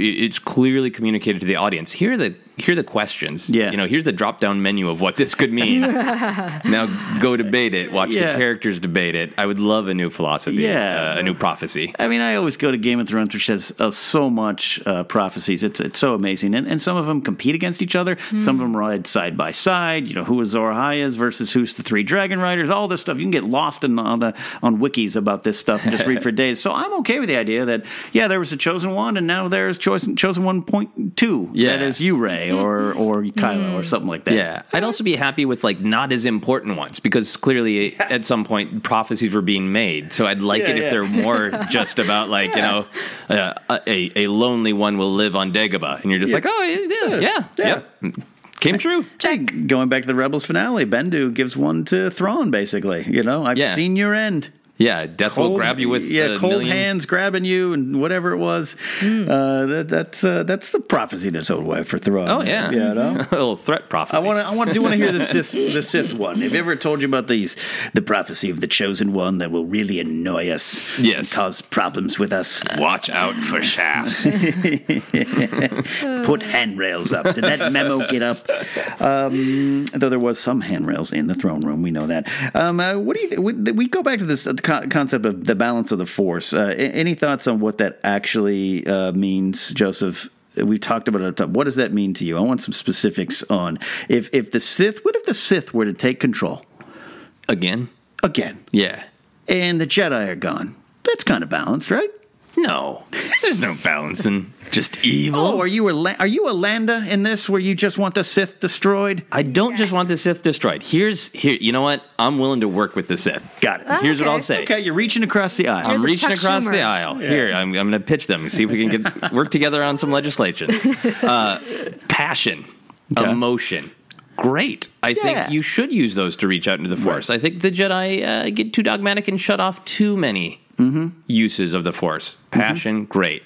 But as Palpatine Sidious himself says, they go beyond that Right. of using hate and normal emotions to unnatural. Let's do things that make the universe go, no, that's Yeah. weird. That's not right. Yeah. So I think I think it's the unnatural part. Maybe maybe that's what the prophecy is Hmm. is get rid of the unnatural things. You cannot save people from Die, death. yeah. Hmm. You cannot create a life that is unnatural. Right, J- Jennifer. I don't think that you can have balance with these guys because you just I can't. love that Jennifer's a hardliner. She's a hardliner. I'm- I no, mean- she doesn't want to buy a partisan force. No, no, because because th- this is what fuels them. Their hate fuels them. Power Yeah. fuels them, and so they're just. They, in fact, they might go, go, okay, sure, we'll agree to that, and then do something duplicitous uh, and, and betray you. You, you don't have trust of the Sith. No, No. we can't trust them. Okay. Don't don't Okay. I- stretch the olive branch to them. Does does the Force care? I think we've talked about this kind of stuff before, but it, it factors in here. Does the Force care, Joseph? Does the Force care, good or bad? Or Hmm. Does it just want to be like the Bendu? I want to be left alone. Use me to pick up some fruit every now and then. I think the Bendu is yeah. Hughes with the big one. I think the Bendu's got it wrong, which is why I really like the Bendu. Yeah. Okay. Yeah, because I think he's just hiding from stuff. I think the Force wants to be used. Hmm. I went on about this when I thought the Force Awakens was going to make f- the Force more of a character. And, Yeah. like it was going to be upset because it hadn't been used. Yeah. but I like that idea. That, like, well, it's got preferences of like nah, knock it off with the unnatural, maybe a little less hate. Yeah. Uh, but I like the idea that it, it, it wants to be communed with and used and, and, and manipulated. So Right. Mm. it wants lots of Force users Right. running around. Okay. And that I, I like the passages in um, Catalyst Mm-hmm. where uh, Lyra Urso was aware she wasn't a force user, but she was a tiny bit sensitive. Yeah. And she could feel like the universe was just dull and sad. Yeah. With the Jedi gone, that there wasn't this light and love that seemed to kind of permeate everything. Yeah. So to me, it's like, well, the force out of balance is just like everything always feels like a Sunday night across the entire galaxy. like I don't want to go to work in the morning. Everything is just gray and devoid. Ugh. That's funny. That's Oh funny. my gosh. Uh, what does it do to the Star Wars story? Oh, by the way, I, I think it is uh, balance is going to be something new. It's going to be the Sith Eye, and it's going to be a new combined. They're going to move Oh. in together, the Sith and the Jedi, and they're going to find some new way to do it. Oh, the Sith eye. Sith Eye. Uh, it's gonna, trust me, it's uh, you'll see. There's going to be a comic series about it. Sith eye for the Ken guy. What does it do to the Star Wars story if we assume that this prophecy, the chosen one, is just BS? It's just how you interpret it. Does it change the original trilogy? Does it change the beloved prequels, Joseph? What does it do going forward? If it's like, guess what? What you thought was something isn't, and here's the new thing. Yeah, I think you could interpret it as just Jedi Sith internal business because certainly the battles of the Jedi and the Sith they affect the galaxy deeply, particularly the Sith taking over the Jedi in the Clone Wars. But you know, you can do a reading of Return of the Jedi where Luke's victory is just redeeming Anakin and the, at best, he distracted Palpatine. Yeah. Maybe Palpatine would have escaped. But, you know, it's all of our non force using rebel heroes who blow up the second Death Star. You know, so the I, I think that there is a world where eh, the interpretation of Star Wars is the Jedi and Sith are running around doing all of their things that they think affect the galaxy. And then just some guy like Han's like, nah, and he shoots a button, and that takes care of things. Whatever magic button needs to be shot right then. Yeah. Uh, yeah, so I don't, I don't think that is the story of Star Wars Sure. that it's BS, but I think that there is, uh, uh, it's a fun thing to to think about. Are the Jedi and Sith making it about themselves Right. more than is accurate to the events? Yeah. A little bit of that, Jennifer. Wow, I never looked at it like that. That's fascinating. I, but see, I can't let myself look at it like that because otherwise, you know, that wonderful scene between Obi Wan and Anakin, you were the chosen one. Oh, every time I watch it, it Ah, brings it's tears to my powerful. eyes. It's so powerful because Mhm. the weight that he was the chosen one. So if it's BS, well, Yeah. oh no, what am I going to do? Yeah, I won't Yeah. look at that scene And the same way. And again, I think I think it is. I think that scene is true, and I think now we're seeing the, the fallout with Obi Wan going. Mm. I, I guess I was wrong. You know, I no way I could have failed. And No, you were the chosen one, and now I'm going to assign that to, your someone son. else. Someone else, and next maybe to my granddaughter. Uh, in closing, to wrap this prophecy out here, guys, if a little fun one here, uh, Joseph, you want us to, this is from your brain here. Uh, if there was a prophecy about you, what would it be? Yeah, yeah. I want us all to answer. Uh, Oh my gosh. I no. I I think uh, I was thinking about the answer to my own dumb question, uh, and I think maybe I was a little tired. Yeah, because it, w- it would be great to have a prophecy where you didn't have to be super proactive. I like that kind of prophecy. a prophecy where like some mystical being, the Bendu, appeared in my apartment and said, "The galaxy will know peace if you napped more often." and you're like, "All right, I will fulfill my duty to the galaxy." You are the great napper. I am the great napper. So maybe something where. Just Yeah. uh, all of this, uh, every prophecy and everything we've ever seen is Yeah. just dumping a huge burden on the character. Okay, I can get behind that. So maybe a Jennifer. lighter burden. Oh, Jennifer, no. your your prophecy uh, it was, is it destructive because you want to destroy the Sith? So Uh, no, it wants to be like I, I- you'll make people laugh or something. Is that like a fortune? That's like my fortune cookie. But it's you know it's for, uh, for any fortune cookie. If you add at the beginning to bring peace to the galaxy, then it becomes a prophecy. Yeah, okay. Okay, I'll take it. That's mine. Yeah. Oh boy. Yeah, I think I think mine is uh, you know, dawn on the seventh day. Look to the west, and you will find the man who knows all the chips and salsa in this town. Like I want to be the one who brings balance to all chips and salsa. But that, that- just something to, I could it's something I could be proactive at. It. You could be proactive. You But could it- be jo- bring joy. Yeah, not a lot of uh, heavy burden on me. I don't want No. heavy burden. All right, out there. If you have a prophecy about yourself, let us know. Go to Twitter, use the hashtag Force Center. Let us know on Facebook, and of course, reach out and uh, continue this conversation with us. What do you think about the chosen one? What do you think about the prophecy? Anakin, Luke. What do you think? What do you think brings balance to the Force? And we will uh, we'll talk to you about it there. Maybe even bring them up on the show. We take Twitter questions and Facebook questions from fans, Joseph, and we got some fun ones here to close out this week's show. That's right. We got some light, fun ones, a couple of meaty ones. So we'll go right into it. Brian Ward from Facebook asks a nice, straightforward question, ties into our conversations today. Do you want Ray to have a Padawan braid in episode eight? Hmm. Ken, your face is answering my question. no, and, and look, I'm gonna. This is a real world answer. I just, uh, you know, Daisy Ridley's just just the bee's knees, and Mm-hmm. uh, such a such a wonderful actress and uh, personality. I mean, uh, she just uh, she looks like one of those people that brings joy to every room chanters. I don't want her to have to wear a Padawan braid. I think she deserves better than that. I and it would keep in line story wise where Luke's like she's like, should I do I have to grow me to do one of those things? And he's like, no,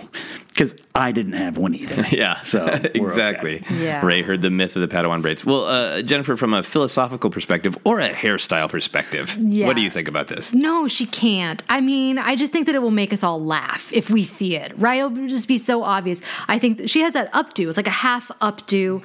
I, I want it to Mm. Mhm. be so. Although I would like to see braids because braids are a very common thing in Yeah. Star Wars. So somebody has to have a braid, or braids in their hair, Yeah. but not not our Daisy. Right now on, on that toy packaging, she's kind of rocking a Qui Gon She's dude. rocking a Exactly, Qui-Gon. that's That what it is, Could be yes. hiding a Padawan braid in there. You know, uh, Brian, I would love to see a Padawan braid come back. I think it was one of the great ideas of the prequels that uh, that worked for me for the most part. This idea that y- you Mm. are showing where your station is, and then that you know ritually having it removed when you become a Jedi Knight. I'd love to see it in some Star Wars canon uh, really get its day. Uh, but no, Ray, I, I agree with all the points from my fellow Force Centerers.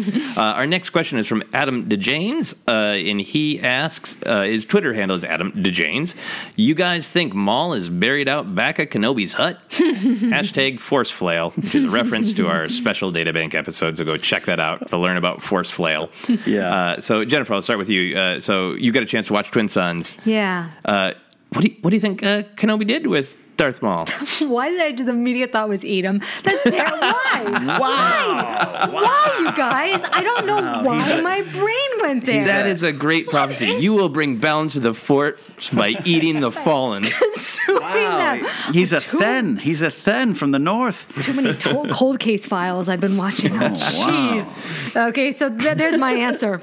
That Kenobi eats him. Uh, Cook or raw? Uh, I'm going to say cook them over the fire. Just like Dexter would have prepared. Skewer him. Mm-hmm. Uh, what do you think, Ken? I think he is uh, not near Kenobi's hut, but I think uh, Kenobi gave him a proper burial. Maybe he burned him, but I think he took him to some some uh, vista overlooking uh, the beautiful twin sunset, Aw. sunset, and I think gave him uh, somewhat of a respect. I think Kenobi showed that he understand this was a troubled creature, Mm. Yeah. troubled soul, uh, bent on vengeance. Issue two of the Maul comic is great, by the way, and touches a lot, a lot on Maul, what's going inside his head and what fuels him. I think he finally found some peace in the end, and Kenobi maybe uh, wanted to give him that respect. Mm. He's not I- buried near Shmi or Klieg Lars or anyone like that. No, no, I agree. I think that Kenobi gave him a proper burial out of respect, Mm.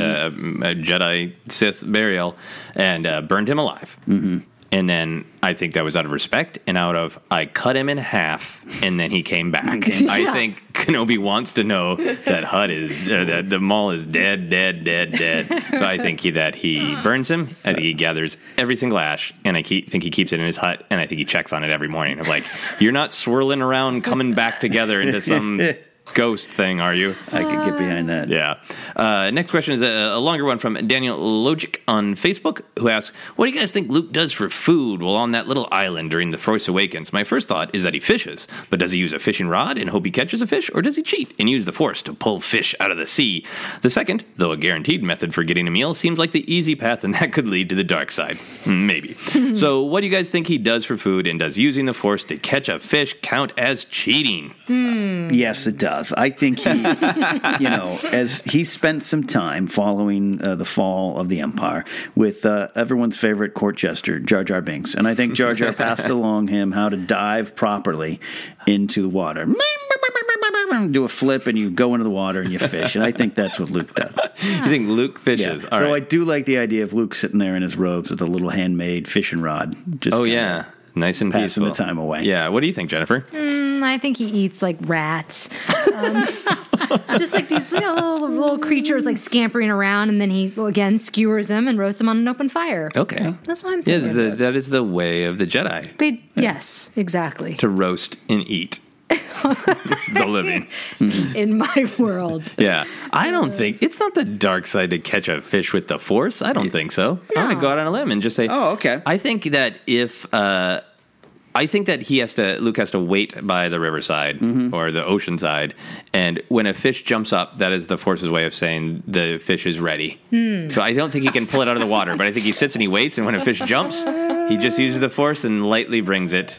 Right onto the grill. I can support that. I can support that. Uh, a great fun question, Daniel. Uh, and we'll, maybe we'll get a little deeper into how does preparing your food contribute to whether you use the light or the dark side of the force? Because that's great. Our final question is uh, a good one from Randall Collier at Randall Collier on Twitter. Which character would be your number one choice for a roommate, and who would be your last choice? Ooh. Yeah, it's a deep one. Yeah, that is. Yeah. Last choice might be Han Solo. Yeah. Though he might not be there a lot. He's not there a lot. There's a Yeah. lot of great last choices. Yes. It's the first choice. It's really a challenge. First choice, I think I might. Oh, man, Jennifer, do you have an answer? I. It's, Poe Dameron. wow, Your first choice? no hesitation. Yeah. You know why? Because he's, I imagine he's neat. Uh, he Mm-hmm. has a lot of energy. So maybe he's always like whipping things up in the kitchen and then I can have some of whatever he's making. Yeah. Um, I think he's going to, you know, pay his bills on time. Like he's Mhm. conscientious. Right. Uh, and if I was ever down, he would like pep me up. Yeah. Yeah. I almost want to answer Wedge Antilles. Ooh. Uh, Wedge seems like a nice guy, quite clean, but I get the feeling I get the feeling that Wedge would kind of be that roommate that's like, "Hey man, what you doing? Like, what are you doing tonight? Like, what are you doing? Want to go do something? Want to get some food?" Yeah. And I'm like, "Oh, "Man, I've had a long day flying an A-wing. Oh yeah, I fly an X-wing. I know Wedge. Uh, what do you what do you want to what do you want to do anything?" So um, I don't know. I was thinking uh, I was thinking potentially uh Ma- Crix Maydeen uh because Oh, wow. he again clean organized and quiet Yep. Oh, somber and that's what I like I like my silence at home. Um, I had one roommate that was loud and always wanted to do something and um, messy, left trash everywhere. Then the best roommates are the ones that are just, hey, I'm by myself, man. We, look, Every once in a while, we'll, we'll, we're friends, we'll hang out, get a meal, drink on the couch, watch some TV. But um, yeah, I think Cricks would be like, I'm in my room planning an assault. You're leaving you with your Ken time. And then you could use his little pointy thing that the Oh, action figure yeah. came with, like Absolutely. scratch your back and whatnot. Absolutely. Perfect. Uh, my number one was, uh, my first choice was Poe as well. Oh, really? All the same reasons. Very, Uh-huh. very supportive. Also, wouldn't he would be busy and have a cool social life? And I think every once in a while he'd be like, "You can come along if you want." Yeah. Right? Or you'd be like, "Hey, So fun. Poe, I'm just uh, I'm playing video games." You're like, "All right, I'll play with you for a few minutes, not Yeah. forever, man." Uh, and also the the clothes sharing. You can borrow his clothes whenever a you good want. point. That's in canon. yeah. All right. So now we need last. Uh, do you guys have? I can go first. So you guys have a. a I'm, I'm sticking with Han Solo. He's your last yeah, choice. Yeah. All right. Chewie's second. I mean, it just Ooh, seems like he's yeah. loud, messy, smelly. Yeah. Han again. Singing Han, his Life Day It's like songs. if yeah, if you if your roommate with a comic and they're on the road a lot, you get the place to yourself. But when they're there, they're kind of you know loud. girls coming by. I it's just I'm, I'm, as much as I love Han Solo, I wouldn't want to live. Yeah. Yeah. How about you, Jennifer? Yoda. Yoda. Yeah, I Yoda's your mean- last choice. Yeah, I, Mm-hmm. I would love to go visit him, but I wouldn't want to live with him. He makes stinky food. That's fair. You know, like he That's just fair. he just he just doesn't care. He's messy. I can Yeah. see it now. Okay, love it. Slimy mud hole. Mhm. This is my home with Jennifer Landa. yeah, uh, my my last choice is somebody we don't talk about a lot. Uh, is General Grievous. Oh. Oh, that's fair. That's a Uh, good. he that's got a good assessment. A big obnoxious cough. so even when he's going about his own business, he's exactly. You're like, I'm going to record a podcast, Grievous. Oh my god. Uh, he's uh, he's not responsible with his lightsabers. He's loaded down with them, and every time he takes them out, twirls them around, scrap up. Yeah, yeah, Yeah, He's got cutting four. fours, Yeah, he's got four of those. He's one waving around. No good. Oh, Probably was bragging about it. I Yeah. took this one in a battle on Naboo. Yeah, I get it. yeah. Coffin nightmare disaster, lightsaber disaster. Don't need him. That's great. So that's it uh, for our questions this week. Great questions, guys. Thank you, Randall, for submitting that one. You guys, uh, you can uh, submit your own questions on Twitter at Force Center Pod. Use the hashtag Force Center or on Facebook. Just post it on the wall. Send us a message. We love it. Uh, it is uh, one of our uh, favorite parts of the show. That's why we keep doing it there. Uh, we are growing on Twitter. We are, uh, at the time of recording, approaching 1,700 followers. Yeah. We're making a push for 2,000. If you haven't followed us yet, please consider it at Force Center Pod on Facebook. We're reaching for a 1,000 likes. Help us reach that goal. And again, if you like that Force Center page on Facebook, you will uh, you will uh, be watching me at Star Wars Celebration doing some live streaming when I uh, when I can run around doing my business uh, with Collider. Um, but I'm definitely gonna do some updates from there and on iTunes. Joseph, uh, that was a big crawl and climb up with those ratings and reviews. Yeah, yeah, we're keeping on moving in the uh, ratings and the reviews, all of the algorithms of iTunes, the mysterious ways. Who knows what prophecy sets them in motion? but we do know that uh, ratings and reviews really helps keeping us bumping up in the list. We're usually in the top 200 of uh, TV and movie on iTunes, and we really want to stay there. So keep the subscriptions, ratings, and reviews coming. Absolutely. And Jennifer, we got that big vote still going on on Star Wars Podcast Awards.com. Voting closes on April 1st. Yes. And there's uh, you can vote for us for best podcast and then uh, you and Joseph for best Star Wars hosts. Yeah. Let's get that going, Jennifer, I right? know. Yeah, that's so nice. Please vote. Or Jennifer will destroy you like the Sith. she will cook and eat you alive. you cannot have balance. Um, and uh, Jennifer, where can they find you uh, and your wonderful YouTube videos? Which one was on our page this week on Facebook? Yes, thank you. Uh, you can find me on all the social media sites at Jennifer Landa, youtube.com slash Jennifer Landa, where I currently have my blue milk smoothie recipe up. And for those of you who were saying to use blueberries, I actually took a photo, uh, which I can show you guys. if you use blueberries, it turns your smoothie purple. Yes. Oh, It, yeah. yeah. I used five just to really make back it off, and it turned a lavender color. So do not use blueberries for your blue milk smoothie. Absolutely. Joseph, you've got a lot going on as always, and they can follow you in uh, several different spots. Yeah, you guys can find me on Twitter and Instagram, and all the social media is at Joseph Scrimshaw. You can check out my website, josephscrimshaw.com, for all my upcoming comedy shows. Um, I'm doing a show in Portland very, very soon, so come check that out. And also, uh, I'm joining Ken. I am also on Anchor now, which is a new app, desktop, a split really between radio and podcasts. It is Mm-hmm. Yeah. something totally brand new. My show is called Headcanon. I post little segments where I share Mm. uh, strange, funny opinions, uh, hot takes about all sorts of pop culture stuff, and then ask weird questions that you guys can answer. Love it, love it. You can follow me over onto Anchor as well with the show Daily Throw. It's a quick look at the world of ice and fire. It's a fun new thing going on over there on Anchor, so check it out. You can follow me at Ken Knapsack, and uh, that is across all social media platforms. We did it, a supersized show. The gang's all back together. That is Force Center for this ta day and time. We will see you again. Don't forget, blue milk has no blueberries.